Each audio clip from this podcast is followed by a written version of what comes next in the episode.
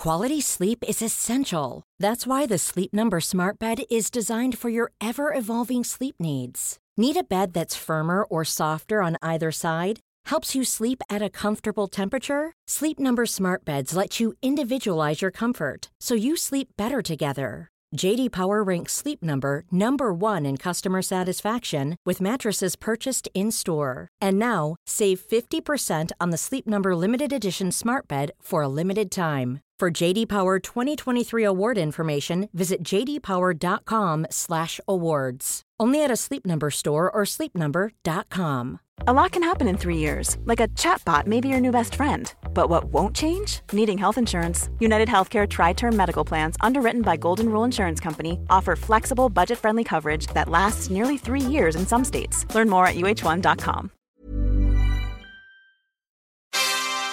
Hey, before we get the show started, I wanted to let you know we are giving away a bunch of brand new Blackmagic gear. Yeah, cameras, switchers, DaVinci Resolve licenses, a bunch of awesome stuff. So stay tuned to learn how you can enter to win free gear from Blackmagic, and we're going to tell you all about it later on in this episode. Now, cue the music.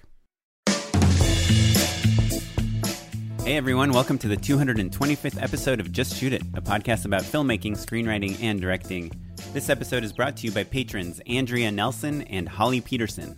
I'm Oren Kaplan. And I'm Matt Enlow. Today, we've got a Matt and Oren episode. It's just Oren and I talking about all of the things that we've been working on and also digging in on what it means to be a COVID friendly director in this age of the pandemic. So, we're talking all about our experiences shooting remotely, travel jobs, pitching on things, and uh, everything in between. Uh, we're going to talk about some news items as well. We're digging in on the nature of being a director during the COVID 19 pandemic. Uh, so it's going to be a good one. Yeah, I mean, I guess there was like this long time where we just thought, as soon as this is over, this is going to be our next move. And it's become pretty clear that there isn't an official over that's going to happen like this year. Even if a vaccine comes out in the fall, people still, obviously, a lot of people won't take the vaccine uh, the vaccines might only be effective for some people.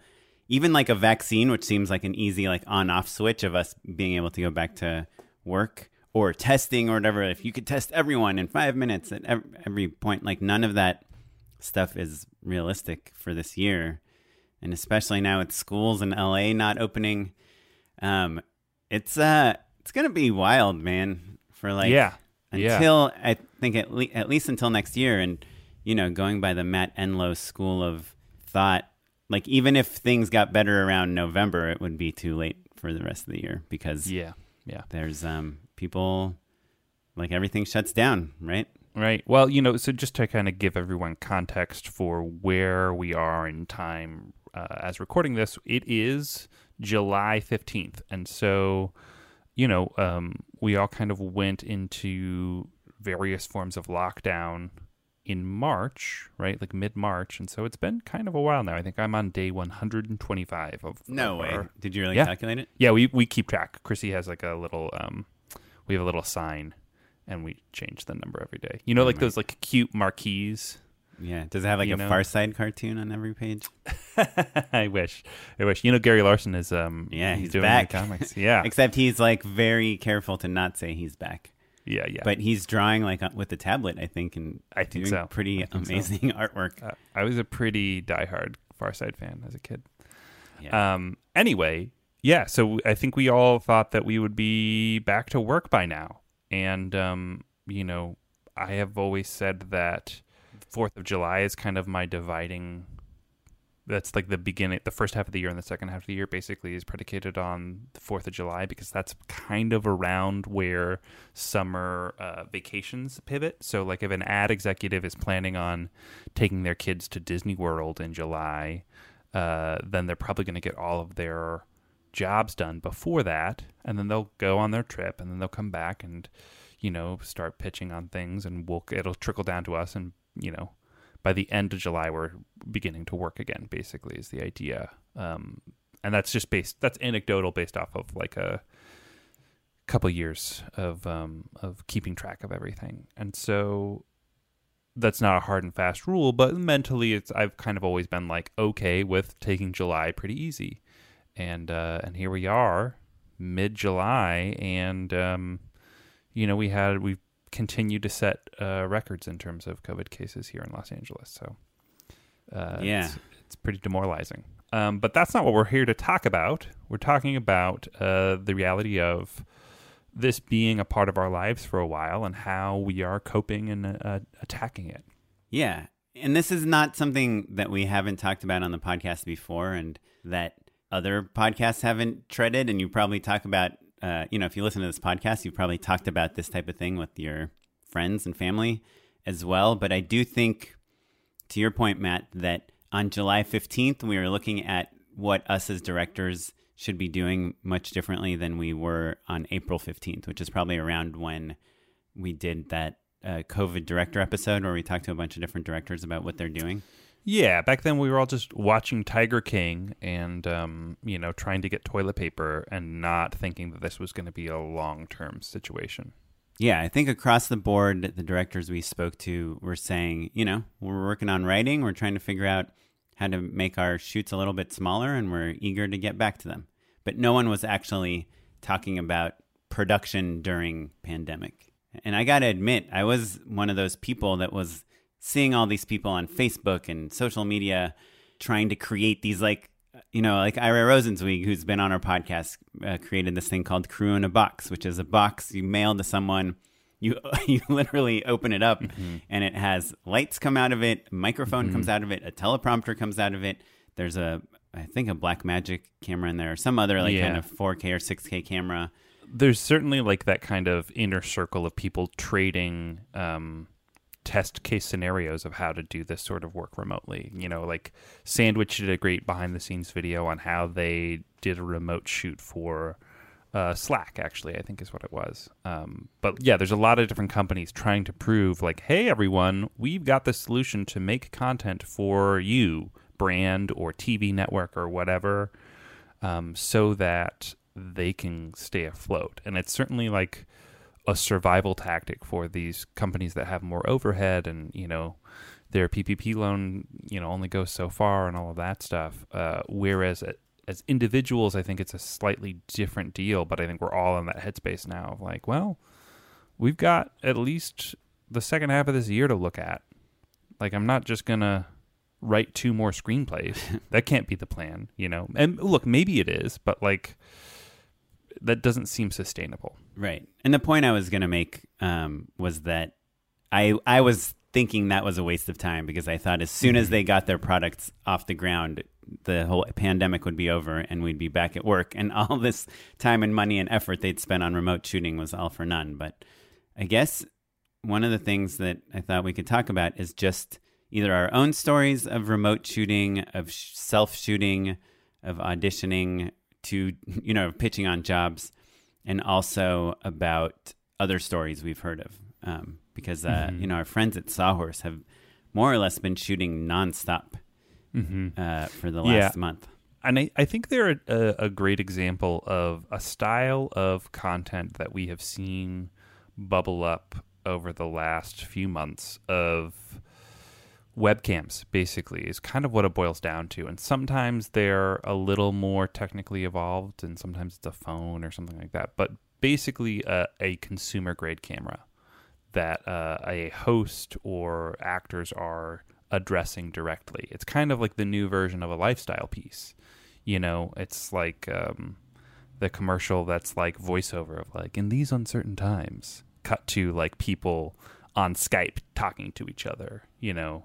Right. Um, and they're doing more, Sawhorse is doing more like live event style stuff. It's like the reunion of Parks and Rec sort of world that they're really orchestrating. So it's a lot of producing, but but no one. My point is is that no one is using a professional grade camera. No, I, I'd say that what you just said, at least in regards to Sawhorse, was true like one to two months ago. But Oh, are They- they doing? they're doing, they're sending a camera person, you know, with a microphone to someone to an actor's house. They're shooting on Canon C300s. They're shooting on um, Sony's. I, I mean, they might have done some Red Alexa shoots. Uh, You know, Yuki. Mm-hmm. But uh, real we know- cameras is what you're getting at. Yeah. Yeah, he just shot something on a C500. Your point is though is that it's evolved basically. Now It- they're sending a Yeah. few bodies basically. Yeah, and I what I am seeing a lot is like celebrities or influencers um, having mini crews coming to their houses.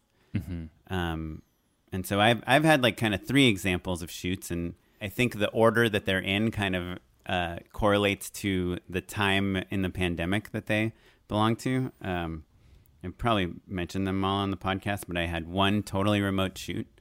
Uh, the actress that was in it actually lives like two blocks away from me, but you know we weren't allowed to send anyone to her house. And not only that, and this was for Viacom, they had a company mandate that you couldn't even ask a crew member to leave their house. Like you can't, you couldn't say like, "Oh, can you go buy this thing at Target?" Even though Target was open and it was like legal, you know. Right, right. Um, but uh, I think they've relaxed it a little bit since then. I think they're allowed to send like runners and things like that. Mhm. um, but basically they don't want to have any sort of liability basically. Yeah. So you, we could ship stuff. So we shipped all the art in like 12 separate bins to the actress's house. We uh, sent her an iPhone 11 Pro with uh, like a stand. We sent her two lights and a boom mic. And I think that's it, you know, product, of course. And for that one, it was all over Zoom. It was shot on the iPhone. And the idea about the iPhone being twofold one, that there's an app that's installed on it that basically lets us see everything as soon as it's being as it's being shot in super high in like 4K quality. And the other thing, of course, being that almost everyone knows how to use one to shoot it. Mm-hmm. Um, Right. I personally was fighting to use like a Blackmagic camera or even like a DSLR or something. Uh, I lost that battle, uh, but the next production after me won it. Oh, really? That's so funny. frustrating, yeah. Because I maybe would have advocated for the phone. I think phones look really great, and I think the point of if you've got a single performer who's also your entire crew, managing their stress levels becomes maybe the most important resource that you're dealing with. Because if they get fed up or if they don't like it's a finite amount of energy that they can expend being telegenic and funny and bright on camera and also acquiescing to all of the little tweaks that you have for lighting and blocking and all of that stuff. right. And so if you can make the camera part a little easier and maybe get away with making a few more adjustments as a result, if that's the trade off, uh, I think I'm probably willing to make that. I don't know. I, I see that, and I, you know, in the end, one of the reasons I didn't fight that hard for it is because of what you just said. But um, so first of all, we had a tech scout day, we called it, where we set up all the lights and the art and the phones and stuff be, the day before the shoot to get, you know, so the client's not waiting for us to do that. And so on that day, whether it was an iPhone or a Blackmagic camera or whatever, Sony A7S, we could Wouldn't have matter. Yeah, yeah. we could have done all the settings. And the thing is, I totally agree with you i- for a specific type of shoot. If the shoot is like in a very bright house with a lot of daylight or in a backyard or, you know, somewhere else, and Matt Pollock was on the podcast and talked about this, the iPhone 11 looks amazing outdoors with a lot of sun. But as soon as you're closing all the blinds and lighting a room by yourself, um, the sharpening, the contrast. Yeah. yeah. uh, and even the exposure, which is like pretty much auto exposed exposed the whole time. I mean, I know you can lock it if you know how to do it, but explaining to our also, actor, locking the exposure. Are you using Filmic Pro or are you using the actual well, it uses it's more or less the in the built-in camera, but it's wrapped around this other program called Cinebody, which is what Mm-hmm. uh, automatically uploads it. And is anyone except for the actor able to adjust the Cinebody settings at all? Like could a could you or a DP type lock exposure for instance or adjust exposure? No, not on the not on the iPhone through that program, but I do believe that some cameras like the Blackmagic do let you have remote um, capabilities of those sorts. Um, Yeah, because that would be if it's not on the actor's plate anymore, then that's a different deal entirely. And also, I think it's really tricky to self shoot with the iPhone and do a focus or exposure lock because like you have to have the subject in front of the camera in front of the lens in order for you to lock onto it Right. And you So know what I did? We had like the easel that was the same height as the actress. And then Mm-hmm. when I did it myself at home, I had my iPad in selfie mode behind my phone that basically served as a mirror. I think you're the one that might have said, like, why don't you just use a mirror? I did. Yeah. Yeah. Um, but even seeing your screen with like many of those cameras, like a Sony A7S, I believe, uh, or like a Canon C500 or something, you can flip the screen, so uh, you can see what you're how you're framed. So, it, you know, I think there's pluses and minuses, but at the end of the day, the iPhone, uh, I don't think it looks good indo- interior lit shot with one light. You know, especially when you're going for kind of like beauty Yeah. lighting and stuff. Um, so I, all of which is to say, I think that there is a distinct learning curve. In the same way that, like, you know, picking um, a crew size and a camera and the lens package, all that stuff, we have all of that experience. So we can say, okay, I know what we're shooting and I'm going to adapt our shooting style and get this gear to match what, what I'm aiming for. And now with this extra layer of remote shooting and like being able to you know some cameras you can control remotely and some cameras you can't and all of this stuff how easy is it on the performer to op- self-operate? All of that stuff becomes a big blind spot for us whereas we used to be able to bring in an area of expertise that like would guide and you would be uh, that we could guide basically a production into the exact right thing that's part of our job right and so now we have to learn a new way of doing things Yeah. I will say the one thing that I did not think suffered was like the actor director relationship because we were like literally the way you and I are looking at each other over Google Hangouts right now. This is how we were. So I felt like I had her attention and she had my attention and we were looking at each other and talking about what she just did and then we did another take, you know? i Um, believe that that makes sense yeah uh, and we're like kind of Yeah. looking at close-ups of each other's faces. I mean, Yeah. everyone else is listening. There is not like a lot of parallel processing. Like while we're talking, the art director can't be like adjusting things. You know, Right. So Uh, that that was my next que- question. Actually, is have you done a shoot where there is a DP on set? Well, so my second shoot was the one in Kentucky that I've Mm-hmm. you know all about. Um, and that one was But for listeners at home, Oren flew out to Kentucky, shot with a small crew indoors overnight. But it was a, a small team. Everyone's masked up and all of that. Yeah, and indoors, but it's a supermarket, so it's like a big open space. Um, everyone wore masks the entire time, except for the actors. Took them off right before we rolled and put them on after we rolled. And did I talk to you about that controversy about whether we have because it's in a supermarket, which is a public place? There was a question of should our actors be wearing masks in the commercial? Mm-hmm. I can't remember if we talked about it on the show or not. Ultimately, though, you just put a put a bug at the bottom that was a disclaimer that said, "Hey, this is." Yeah, like check local regulations, you know, Right. in regards to you might have to be masked. Yeah, and part of the reason it was a question is because the ads are supposed to air in July, and so there was Mm-hmm. this question like, will we still be needing to wear masks in supermarkets in July? And everyone thought probably, but we don't know for sure. And if the answer is no, it's going to be kind of funny. Not even funny. Remind you of something upsetting. yeah, There's a reason we don't have a bunch of like commercials set at funerals. right. right. You know, But now, uh, you know, the three or four weeks afterwards, I am starting to see a lot of commercials where people are wearing masks. Anyway, that one, the most dangerous thing I did, in my opinion, was at lunchtime. I, I was probably like four or five feet you away from spit the in DP. everyone's food. Oh yeah, but I always do. Yeah, that. yeah, yeah. You're Um, like, "Welcome to Los Angeles." yeah. and they're like, "This is not Los Angeles." um, but uh, but otherwise, we're all masked. We all touched the cameras. I mean, I was touching everything. Everyone touched everything. It was kind of at the, right at that time where people were starting to realize that surfaces aren't like the main way that people are spreading COVID.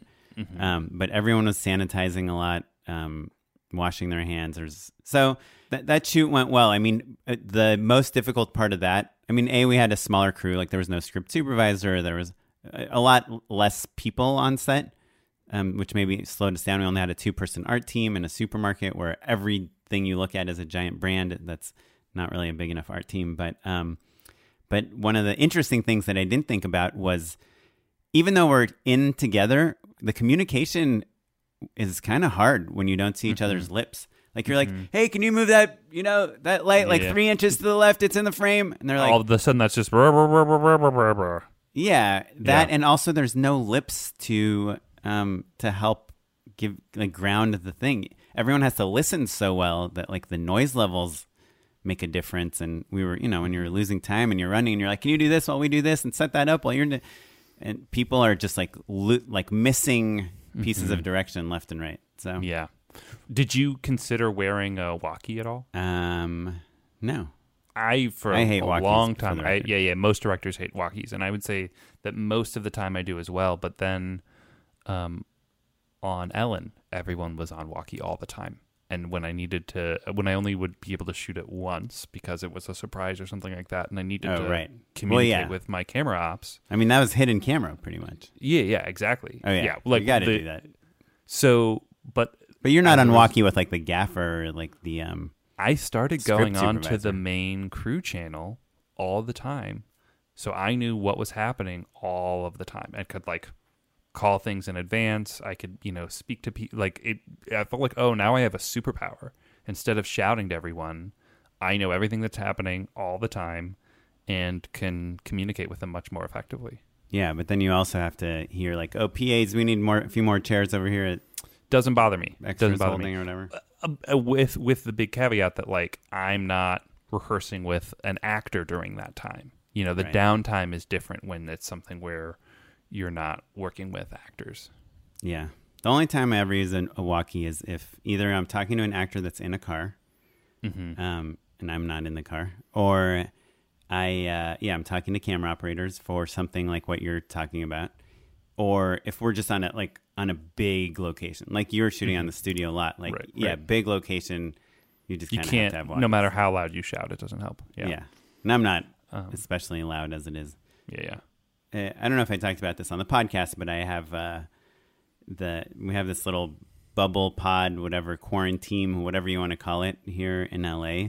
I don't think I want to call it a, a quarantine. Okay, I'll go pod is fine. I like pod. a cohort. Some people You know, call them. oh, I like that. I like that. I don't, I don't mean to.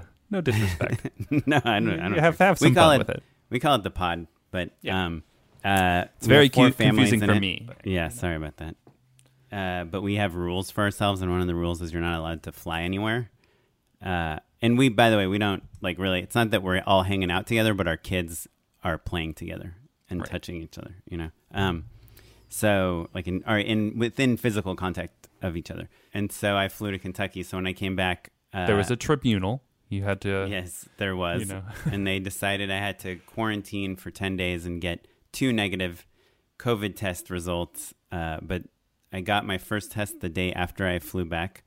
And then they decided that that was too early, even if I did get COVID, to for me to get a positive test result. So I had to get a third one, a third test Yeah. on day Three 10 out of five is not bad. so yeah, so that was kind of crazy, but it did give me a little bit of like alone time during my quarantine to really start working on some skills that I that I wanted to work on, which we'll t- talk about in a minute. Uh, I just wanted to mention the third shoot I have, which just keeps getting pushed farther and farther down the road. Right now, it was supposed to be July 22nd. Now it's August 4th. We'll see if it actually ends up happening. But it's with an influencer, a Twitch influencer, and we were going to from conception of the whole concept and the shot list and everything, we we were basically making a plan that she could shoot on her own at home. We could send a tiny crew to her house, or we could shoot on a stage, which is like really what I wanted to do. Right. All of the plans at once. You're running in parallel three different Y- ways. Yeah, but Yeah. you know, as you're talking, this has like this job has like five clients on it. So as you're talking to everyone and pitching to everyone and trying to change things and saying, you need this shot and you need this shot and you need this tone and you need this plug. Like, well, we could do a little camera move, or we could do a pan, or we could do a rack mm-hmm. focus, or we can do some fast cuts, or we'll do the we'll light it in a way where you'll notice this. Like as soon as you start talking about that type of stuff, like the self shooting kind of goes out the yeah. out the window. Yeah, yeah. Really self shooting works for a very specific style that like has to be written for, you know? And Yeah. as soon as you want something that stands out in the, you know, media landscape, you know, there just has to be experts and specialists there to help execute. Well, let Um, me ask you: if you were an actor, were, would you feel safer if a three-person crew came to your house, dressed it, set up a couple lights, mics, and filmed you in your house, and they were masked and gloved? Or would you feel safer going to a big stage, you know, like a Mm-hmm. like one of those giant stages with like you know thirty foot Sure. high ceilings that's Yeah, like yeah. fifty by eighty feet or Yeah, whatever. a sound stage, like a real sound stage. yeah, a real sound stage with big elephant doors and things. And somebody had built your room, like the room that I'm looking at over Google Hangouts right now, four walls, pretty much three walls, um, a door, a fake window, and dressed it. Maybe even built it a little bit bigger than your room. Now they're putting Mm-hmm. the my lights. my room, my Twitch stream space, right? Yeah. And we got the exact same chair that my fans always see me in and all that stuff. Yeah, I now mean, we're I lighting over the walls instead of from a performer's perspective, yes, certainly I would rather go to a sterile space that has pl- ample space and you know the director is far away everyone's spread out and far away and they're like you mentioned elephant doors you know elephant doors are giant doors so you've got a lot of Yeah, you know, air Sure, you can fit an elephant through them. you literally can yeah yeah um that if i'm an actor from that perspective yeah that sounds better to me but how many people does it take to build uh that set fabricate that set and how like can they all be in the same space at the same time i don't know Well, that that sort of those questions i think are a Yeah. bigger issue I mean, Um, building a room, you have like three flats, right? Or, or you know, Sure. depending on the dimensions, multiple flats. But you're building three walls. You can have two people more or less do the construction of that. I guess when I so I just had a spot drop today actually. Um, my last job right before Mountain Dew? everything went the Mountain Dew spot. Yeah, it just Oh, came cool. out today.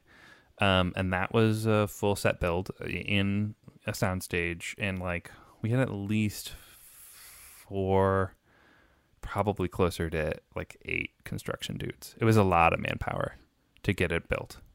How long did they have to build it? 2 days.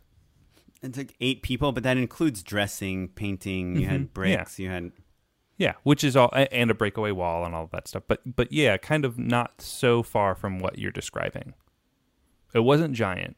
It was it was like bigger than a regular bedroom, but not huge. We built like a loft. And look, there's features and all of that stuff. You could definitely get it done faster. And um, what, like I said, one of the walls had to be a breakaway wall. But like if you're laying flooring and you've got a window and you've got texture on everything, and then it has to be dressed, you know that takes a number of people. You know, right. um, Actually, kind of- our room doesn't have a window. Now that I think about it, but yeah, go still on. still um, it brings me to a pretty ample comparison i am shooting pickups for the feature that we shot um, like insert shots this monday so less from a, less than a week from now and uh, the dp is going to come over and we're just going to use some basic lights he owns the camera and all of that stuff but you know um, that's made me relatively nervous compared to And he's my gonna wear a utterly mask. sequestered. He's going to wear a mask, and and Chrissy and I are going to wear masks. Yeah. So just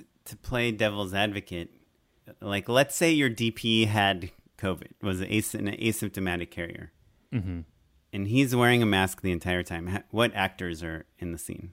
None. Thank goodness. It's all inserts. It's all like Hands and stuff, though. ha- uh, there are some hands, but it's either myself or Chrissy doing all the hand doubling.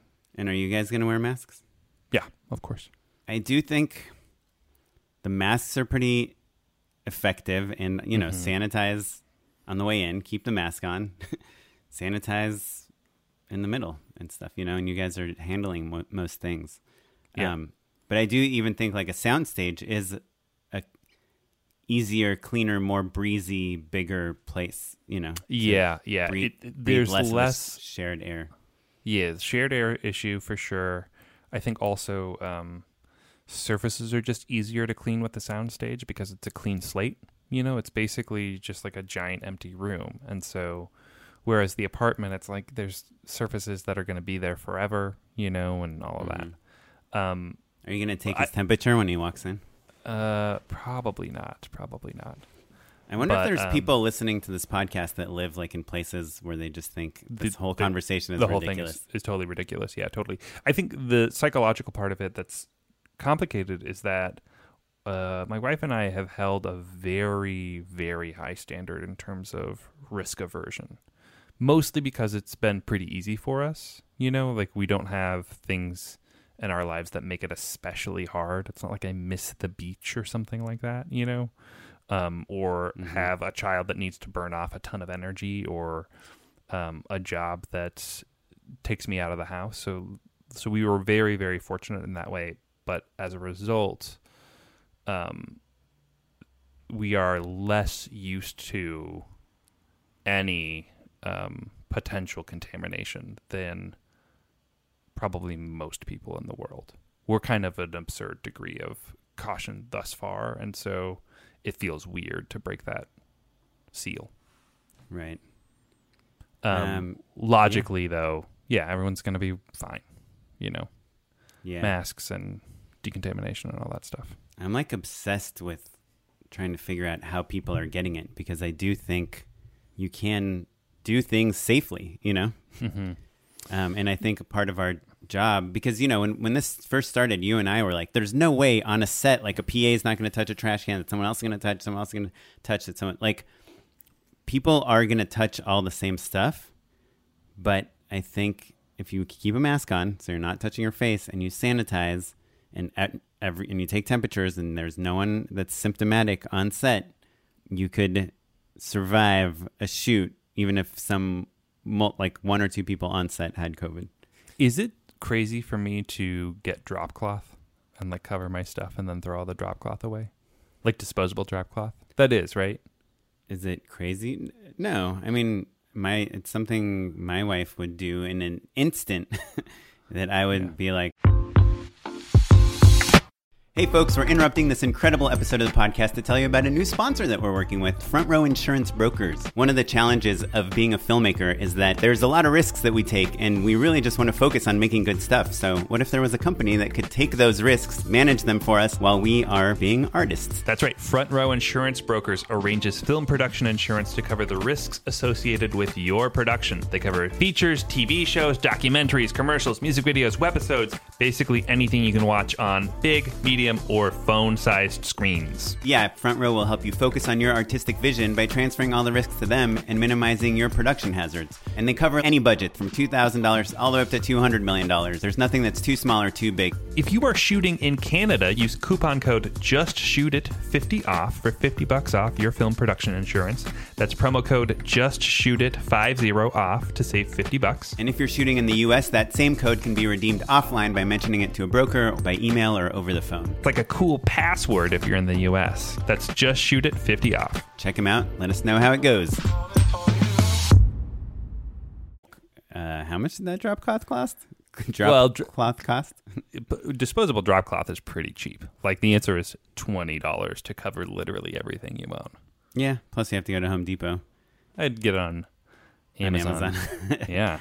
yeah. I mean, it just depends if you think it's it's more genuinely Yeah. it's more for peace of mind like we are already so far into the zone of rationally being safe that it's it's purely just that um and also it's my home right so like it's not like i leave the soundstage and then go home and know that everything's fine you Yeah. know we we call it's a wrap and then i have to like decontaminate everything Yeah, I think so. The like, I guess the other way we could direct that we haven't quite talked about, at least on this episode yet, is like just do directing things ourselves. Um, self shooting you mean yeah yeah, us self shooting as opposed to sending equipment to an actor to self shoot. mm-hmm. So we both live with actors, but I think I mentioned to you the other day I had an audition for a commercial that required a dad and a daughter that was between four and six, and my daughter's four. Um, and they wanted someone that was a filmmaker that could also shoot, that had access to gear, could light, record sound, do all that stuff. And so we recorded this uh, absolutely horrible audition. Yeah. Yeah. You know what's really interesting? I've been thinking a lot about this because um, I have been in talks with people about shoots like this as well. And, you know, my wife's an actor and um, SAG has some specific rules on all of that stuff. But it really calls into question uh, the amount of privilege that it takes to be a working actor right now, right? Because there's like it's already hard enough to be an actor and most of the time you're either working additional jobs or getting some other sort sort of support, right? Um and probably both, right? Mhm. But it's really tricky when it's like now you also have to live with a filmmaker who owns their own gear and then live in a place that is photogenic. You know? Like that's a lot of hoops to jump through to then book a job that like, you know, sometimes pays great and sometimes doesn't pay very much money. You know? It's like it's pretty bonkers to me. Yeah, no, it sucks.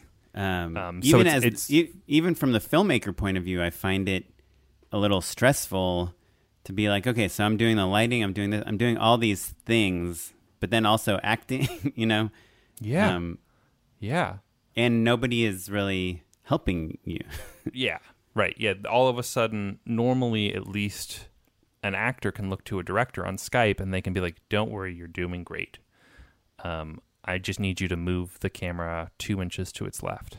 yeah, Like having a little bit of oversight and a little bit of collaboration, I think, is really important in especially stressful situations. yeah. But that said, we have heard of some people being quite successful with this. I've seen a lot of directors that are doing stop motion things and even food shoots at their own homes. You know, we even have this listener Kevin O'Brien who shot these PSAs with uh, for hand washing and wearing masks. And even though he did go to a few different locations and um, he worked with some various actors, or you know, he th- there are there are people He's outside working within the the system, basically, right? Yeah, but he's still keeping his crew super lean. I think it's it was just him, correct? And maybe his his yeah producer maybe his well. wife or something. Very very lean with gear that he owns and people that he knew, basically. Yeah. Um, and so this thing that I think in Hollywood there's this general progression where you start out by buying a camera and you're making things and you're editing Mm-hmm. things yourselves and you're teaming up with some friends and you're making shorts and you maybe went to film school or something but at some point the goal is that you no, no longer have to be the person that's like loading the C stands in your car or Mm-hmm. setting up the lights or you know you get to have a crew a bigger crew and bigger crew and bigger crew and that's kind of like a little bit of like the validation of being a filmmaker is like hey i'm working with 40 people right now like we're doing something that's bigger than just me Yeah, Um, they could see me now. Yeah, but all of a sudden, right now, the person that can do everything by themselves, and I don't just mean like being a DP and shooting or th- or acting. And my friend Laura Everly, she's shoots and acts, and like she just did, you know, a bunch of different commercials and stuff that she just shot at home that all look amazing, by the way, on on a Canon 5D. that's great. I haven't seen those actually. Um, But are they I- commercials that she sold herself, or um, they were. She was hired to shoot them. Yeah. oh wow, I'm not on Facebook anymore. I miss all this stuff. Yeah. Um, I, I think her situation is kind of unique in that she was kind of making um, periodical videos about mom stuff for Mm-hmm. Right. a company that makes videos about mom stuff. But to your Um, point, working but- but they were- connections to then leverage into self Yeah. shooting. Well, they were finding sponsors, um, like corporate sponsors for those things. So they are like, it's more like branded video, I guess, than a commercial Mm-hmm. per se. But uh, my point was that it's not just that. It could just be like you're animating or you're making things in Blender or Mm-hmm. um, like all these things that, you know, I think even I who like love VFX and love 3D and love all this stuff, if I do a shoot that has VFX in it, we like figure out who's going to do the VFX. We're going to hire an artist or a company or a post house Right. or someone. But all of a sudden, it's like you got to think backwards. You got to think of like what's the end product and how can I achieve all these things on my own. Mm-hmm. Yeah, it's funny because I think part of part of it is just the validation of like, oh, now I don't have to load C stands. But also, I always joke about this on the podcast. I remember the moment when I like because I used to rap with the crew all the time to like show that I was a good guy. I was like there with them, like last man standing. I'm gonna like be there till the bitter, bitter end. And I remember rapping a chord and like putting it down, and then someone coming and redoing it. right. And, and I was like, oh, right now there are people who are more skilled at this who just want me out of their way so that they can do a better job. And that's kind of a version of the other part of why it's really good to have a bigger crew is that you're hiring people who are better at their job than you would be. And Right. so like it can be really complicated or tricky to all of a sudden be like, well, shoot, now I'm I'm the DP again, and like, yeah, technically I can do this, but I know 20 other people who would be better at it, or at least contribute ideas that I didn't have in the first place. Yeah. But now this jack of all trades does all of a sudden has become All of a sudden, valuable again. And I bet a lot of our listeners are kind of those jacks of all trades. Um, I saw one of our uh, occasional guests, Jemai Youssef, is she's learning Unreal. She's been doing all this 3D modeling and animation Oh, fun. recently. Um, and you know, I mentioned that I'd bought a PC, and PC parts are like almost impossible to get right now, like really good graphics cards and processors, because everyone is buying PCs and trying to get good at 3D modeling and animation and stuff because it really is the future. I think I, some of the stuff I've seen on Instagram and stuff of what people are doing totally by themselves mm-hmm. makes me think even if we could go out and shoot things like why would we when we, when we could hire one or two people to build this to environment build for something us? incredible. Well, let let's shift into that a little bit because you've been really talking a ton about Blender with me, and you're so excited about it. And I think that, you know, I have been really focused on my traditional career. You know, like I've got an indie feature that we're finishing up, and I'm writing a new one, and it's kind of like, you know, what I would be doing if I was just out of work under normal circumstances. And like we said at the top of the show, things are different now, and we know they're going to be different for a long time. And so we also have kind of been looking at like what what's on the horizon, what makes sense, how do you make a living when you can't put a big crew together and separate from self shooting and all the stuff that we talked about before. I'm curious to know if your interest in Blender and VFX or your renewed interest in VFX is partially motivated by the idea of freelancing in that world or what's what's the thinking behind it? Where is it coming from? Or is it just like a fun positive distraction?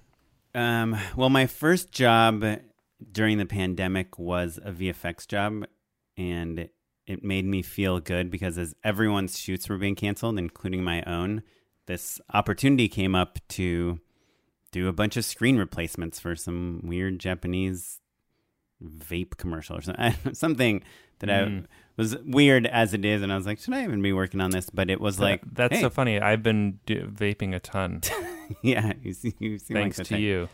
Thanks I mean, m- many of Gary Larson's biggest fans are big vapors. big vapors. Yeah. um, but uh, so I was like, man, I should really get my reel together and get all this VFX work because there's all this stuff in post. Now, by now, four months into it, probably not as much stuff in post, but a lot of people buying stock footage and wanting to change some of it or doing animated things, animated projects. Um, so I think that my motivation, which was originally like, hey, I can get jobs, has evolved quite a bit. And a, a big part of it was having Lawson Deming on our podcast. You know, he's the uh, owns Barnstorm VFX, who does all the VFX for Man in the High Castle. And he was always a big proponent of Blender, which is I- interesting to those of you that don't know much about 3D graphics because the industry standard for 3D graphics forever has been Maya. And then there's a few other packages like Cinema 4D, Houdini, other things that let you do certain things better. But Maya is like what they use at DreamWorks, what they use at Pixar, what they use everywhere, you know? Um, it is the industry standard and it's expensive and it's hard to learn. And Blender is this 100% free software. Um, and so when he was pushing for that, and it turns out they use a lot of it for Man in the High Castle, and then I just kind of dove in to see like, well, hey, I could get my feet wet in like serious 3D software, serious enough to make Man in the High Castle um, for free without spending any money. Like maybe I'll do it. And I just like discovered all these artists that are just doing the most insane things. And there are actually people at Pixar and DreamWorks and various places that are kind of sneaking Blender in. There's people at Marvel that are using it. Um, and so to me, it more became this idea that maybe I'm not going to like work to become like an amazing 3D modeler, texture, shader, animator, and you know get 30 seconds of footage in a Pixar film 10 years from now. Like I don't see that really being my future, but I do see like, hey, maybe I can make my short film that has like mm-hmm. 10 awesome VFX shots that I do in Blender that are like at a broad TV level. You know, they're not going to be a Marvel level, but they might be at, at, at a broadcast level of some sort, production level, and um, it just got real got me really excited from a creative like inspiration mm-hmm. type of place. Um, so so yeah, so I think that's why I'm putting everything in it. And I we talked about this off the mic, but I do a lot of my storyboards in Cinema 4D, which is a 3D package, and it's really fun to figure out your shots in 3D. And now if I can transfer that over to Blender, I like I'm this project I have that I don't know when it's going to shoot, but it's going to be on the stage. I think I'm going to try to create the whole thing in Blender, like as a 3D mm-hmm. animation, and then it's like an animatic and you know, as soon as you get better at things, like oh, maybe now there's new smoke, fire. Ha- have we tools. talked about? I think that you remember that movie Free Fire. It's like a '70s movie with like Brie Larson and a handful of other people. It's in real time, and it's just kind of like a gunfight, basically. Oh, Everyone's oh yes, like yes. Hidden. Um, I remember reading an article about how the director uh, modeled it in Minecraft. Oh, that's cool. Um, just to make sure that the sight lines always worked. But it's like the the low rent version of you know. Yeah, I mean, Unreal is also this like totally free 3D environment. It's just built so much for gaming that I find the learning curve a little bit harder. It's hard to mm-hmm. find the tools in Unreal to do cinema as opposed to to program games. You know, mm-hmm. it's like just noisier. Um, but anyway, so yeah, it, the biggest problem with Blender is there's just too many amazing things to learn. You know, from sculpting to fluids to animation to modeling to lighting. Um, but all of them kind of play back into filmmaking in a way. And you start watching these animators like online and them talking about um, how like they worked on animating this character's mouth for like two months, you know, mm-hmm. on Elsa's mouth so that and you think like why don't you just do face facial capture you know and just copy it? And it's because animation really is an art and the art isn't just mimicking how a human being would do this. It's exaggerating certain poses. It's sure. pushing the nose out. It's putting you know i mean you told me you practically minored in animation. You know this. It's like animating a character is so much more than motion capture you know? Yeah without a doubt. I, and i think that most motion capture i think is always plussed and embellished by hand animation as well. But you you know Oren what what i kept thinking about while you were telling me this story about Blender and you know my own endeavors writing more and like developing out more projects i think what i'm hearing is that we're both falling back on our core competencies and the fundamentals right? So you're learning how to be a better filmmaker and learning new tools through computers and like visual graphics right which was kind of like your original interest before you became an engineer before you know like when you were just a kid like yeah. playing with computers was the kind of the way that you figured out storytelling and filmmaking in a sense right yeah that intersection between technology and art is like what right. gets me super excited that's your sweet spot right and i think that i kind of constantly have to remind myself of the writing of it all and the story fundamentals of it all and that's kind of where i've gotten reinvigorated and uh, just in general trying to figure out how to survive right? Like post all of this you know like what what am i going to do for the next 6 months? You know the answer can't be watch more tv yeah they're they're actually out of tv we're scraping the barrel man. Um but so i think that to listeners at home whether you're interested in writing more or learning 3D graphics, I think sharpening those skills, I think, is going to be a thing that is going to bring you some clarity and peace and excitement, you know, because I think that that's the thing that we're all dealing with. I think, you know, in months past, there was a lot of rhetoric around like being kind to yourself and not putting too much pressure on yourself and not stressing yourself out um, because a pandemic is a really stressful thing to deal with. And so don't feel bad if you haven't written the Great American Screenplay by now. And I think that that all is all still true, but I think especially as Angelenos, the knowledge that our lives are this way for the foreseeable future means that you have to get into some sort of gear so that you don't feel like garbage for another eight months. Yeah, for sure. By gear, you mean like you have to shift into a gear, right? Shift Mhm. into something. Yeah, you, ha- you it can't just be, you know, sourdough and YouTube yoga videos. Though those are great, you know. Yeah, and I will Shout say out like yoga yoga with Adriene. I'll say that to me, like if you think about what being a filmmaker means, if you really like focus on that maker half of that term, uh, like writing for me is very hard. I know it's hard for everyone. I'm sure it's hard for you, but yeah, it's still with my daughter, with my teeth. family, with our schedule, like I I know the right thing to do is to like sit down and write a great pilot, write a feature, write all that stuff, but with the stress of the world and the news and everything, like if you feel like that's just not something you have the mental capacity to accomplish right now, just I think to me kind of the takeaway is like make something, you know, whether you're excited by Sure. technology and you're you're excited by stop motion stuff, you're excited by cooking and you can share that in some way. Like we're creative people and yes, like I think maybe our favorite version of that is when we're on set with a bunch of people and filming things on cameras, but if you can't do that, find the thing that brings you joy. yeah. Um, and it doesn't, even though writing is probably the best way to do it. Um, I don't know. I, I I don't think it's fair or worthwhile to say best, right? I think that's what I was getting at with the thing that is your truest self. Do you know what I mean? right. Like, or maybe that's the most traditional way of sure, using yeah. free time as a filmmaker. Yeah, perhaps, perhaps. But I think that, uh, to your point, I think that there's a really broad spectrum of different ways to develop your skills and craft. You know, and some of those ways might even get you paid, you know, especially if you share things Yeah. with people and uh, they're like, writing hey, can get you paid as well. Don't forget. But yeah, Yes, for sure.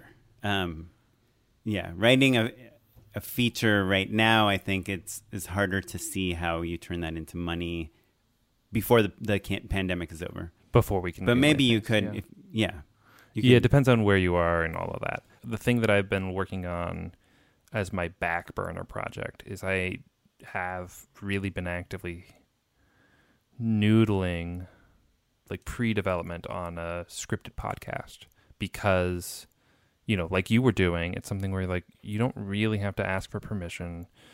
You know we know a ton of great performers a ton of stand-up comedians probably have their own podcast already and therefore have their own recording gear. There's a lot of you know smart producing reasons why doing a scripted podcast makes a ton of sense. But but the flip side is i've worked so hard to write visually and Mhm. train myself to figure out how to like do things with less and less dialogue is the thing that comes the most naturally to me and i really have worked so hard sinking my teeth into figuring out how to write visually and like early in my directing career i really kind of tried to focus on that work as much as i could and now it just feels like a tool that's no longer in my box and it really um, well, I has think been an early challenge I think just from like kind of having gone through it one time, I think that writing sonically is uh, a similar, albeit slightly different skill. And I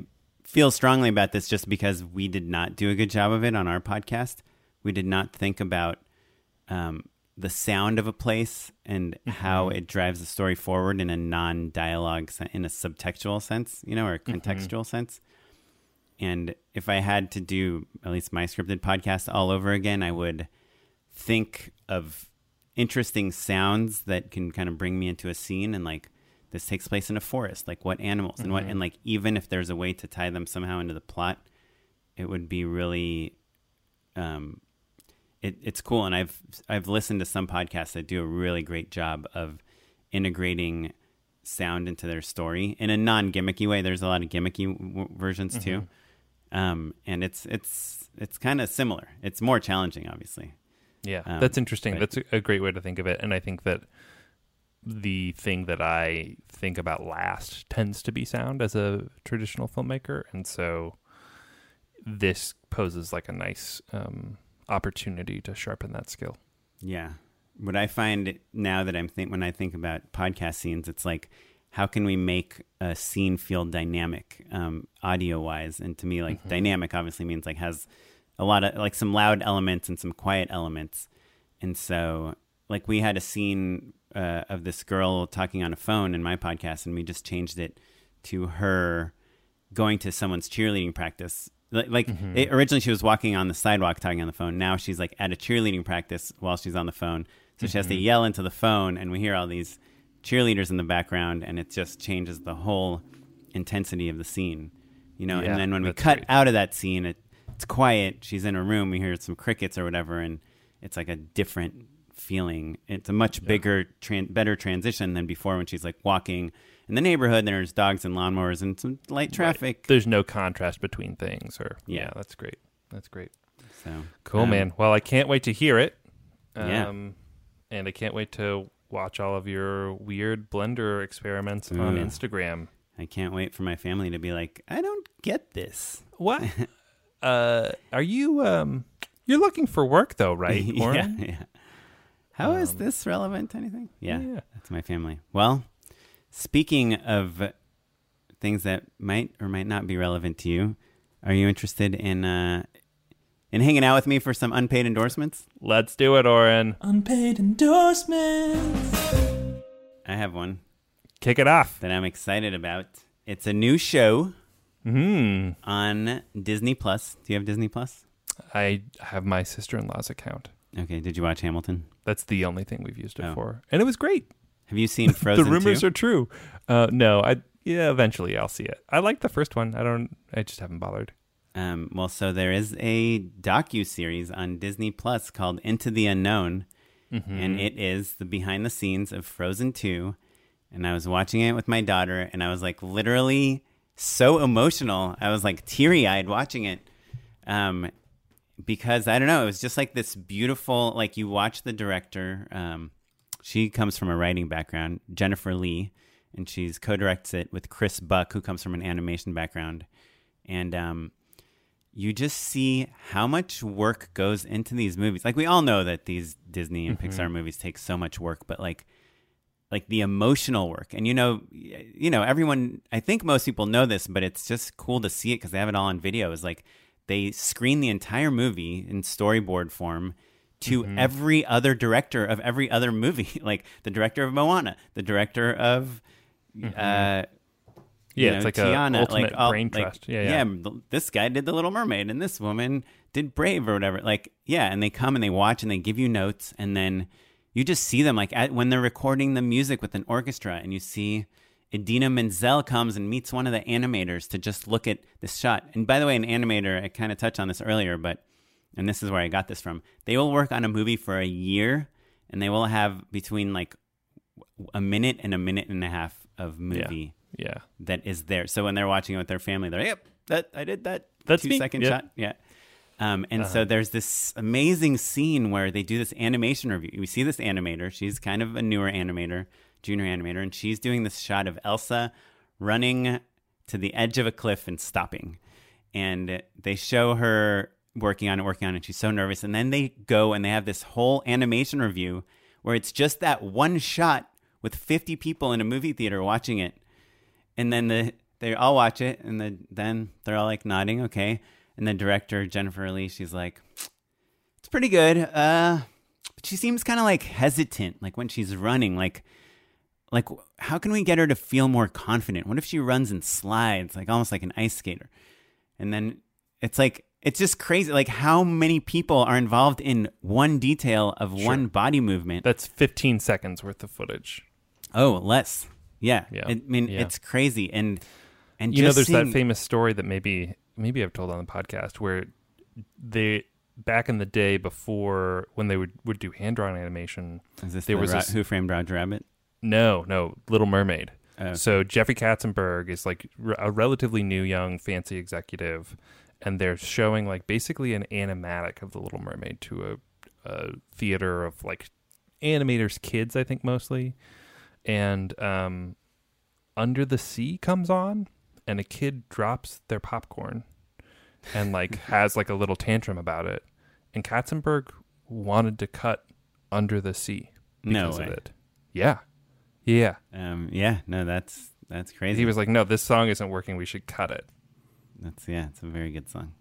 so I actually have uh, an endorsement that I think really it's a show that I've endorsed many times before, but I can't get enough of it.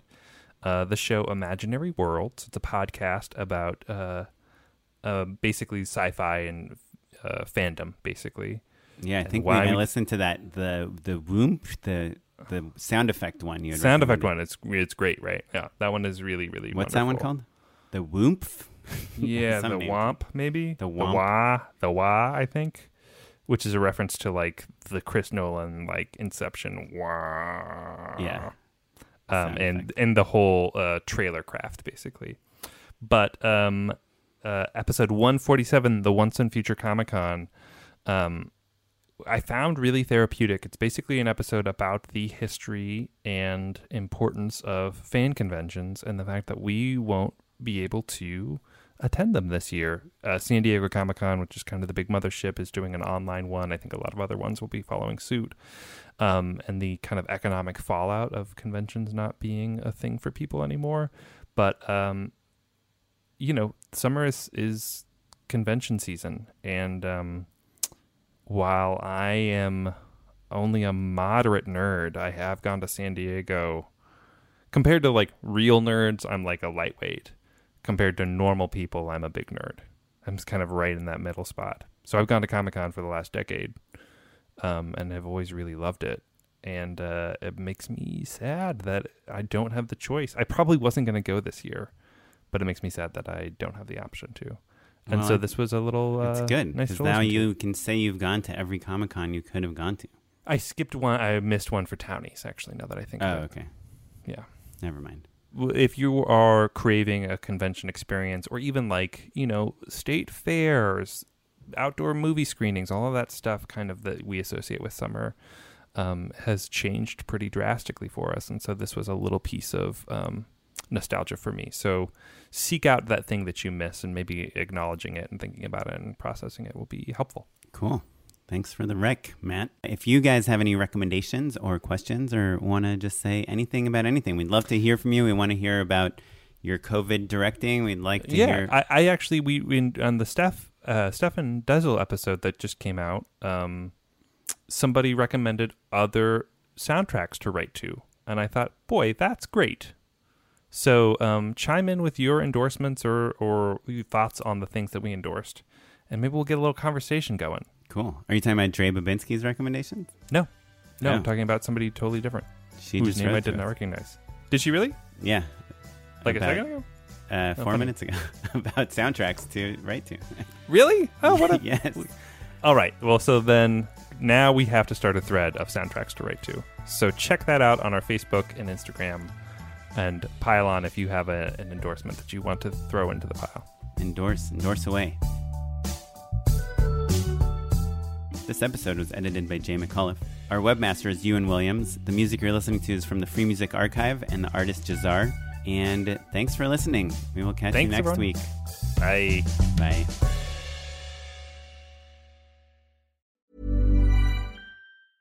Late bloomers tend to have more curiosity. They tend to have more resilience. There's stories and mythology that this country has woven around black men. What if everything we've been taught is just all wrong? What's worth more than this fear right now? And that rising after failure is part of the glory of being a human being. Listen to deeply personal, insightful, and thought provoking stories from the world's leading thinkers and doers. Listen and subscribe to The Unmistakable Creative wherever you get your podcasts. Ever catch yourself eating the same flavorless dinner three days in a row?